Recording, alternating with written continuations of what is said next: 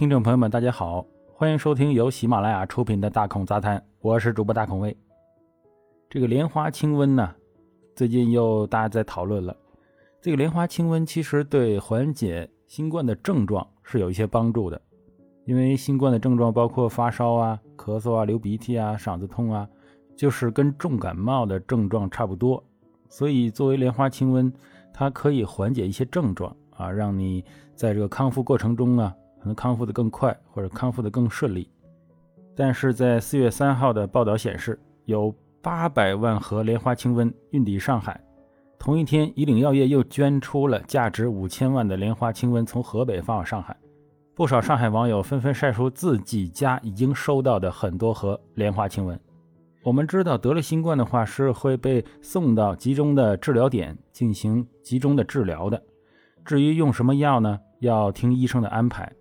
自己随便用药呢？现在是不支持、不赞成的。包括现在药店都不卖这个退烧药啊、感冒药了。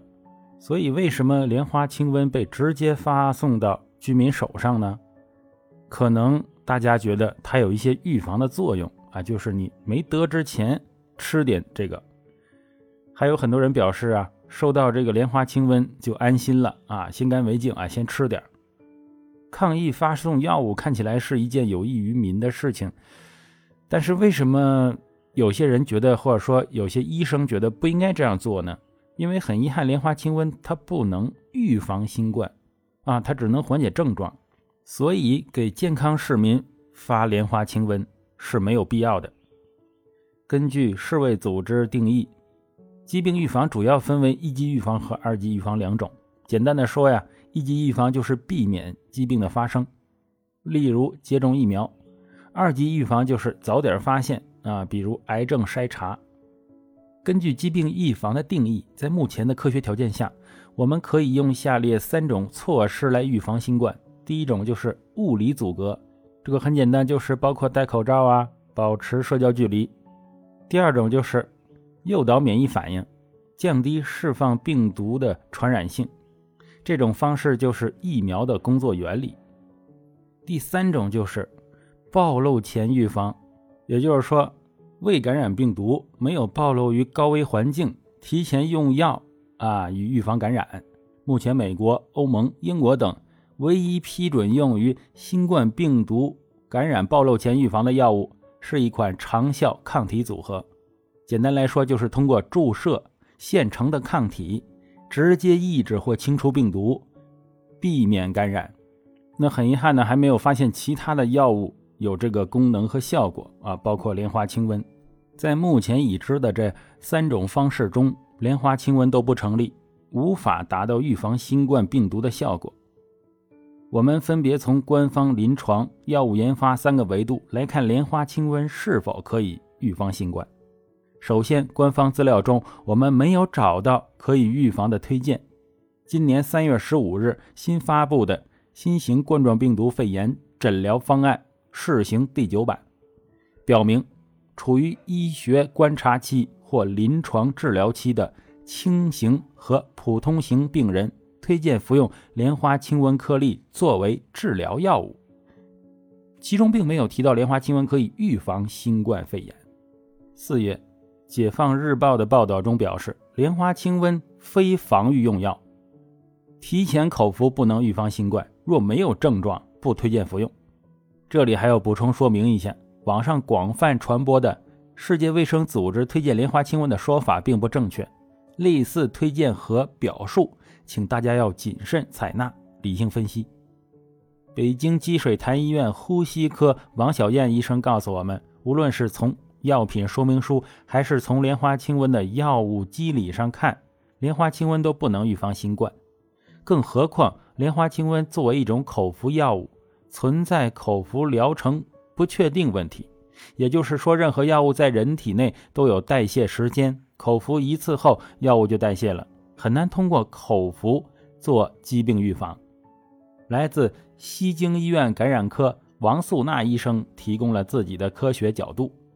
想要推荐某个药物预防新冠呢，需要进行深入的药理学研究，并进行严格的随机对照实验。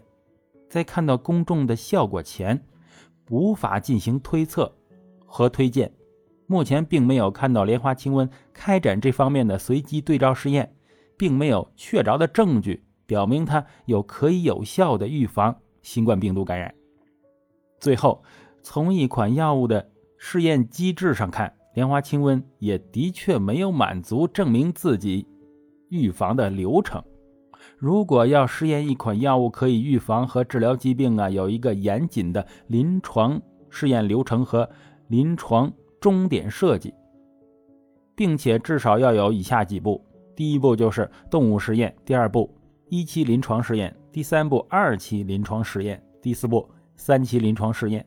一般来说，完成前两步才能证明安全，完成后两步才能证明有效。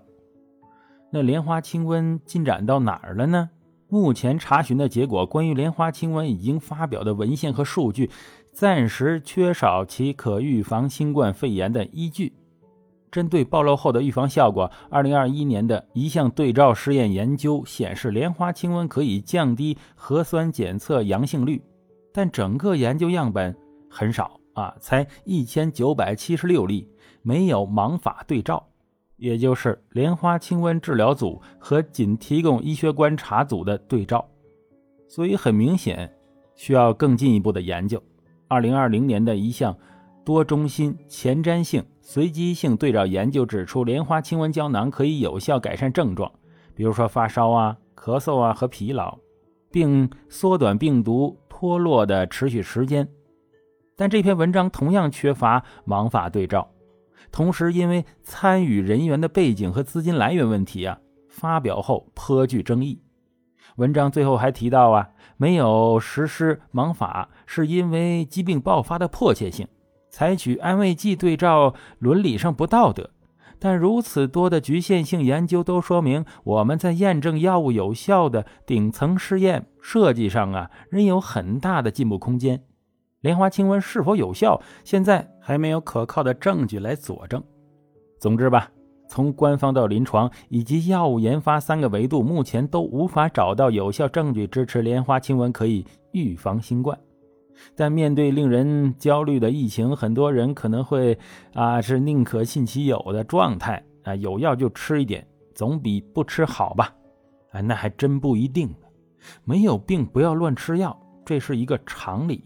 莲花清瘟也是一样的，药物之所以有使用范围、服用禁忌、适用人群等限制，是因为要权衡利弊呀。莲花清瘟不能预防新冠，那对于想要预防新冠的普通健康人来说，服用的收益可以说为零。那风险呢？从成分表看，莲花清瘟由十三种中药组成：连翘、金银花、制麻黄、炒苦杏仁、石膏、板蓝根。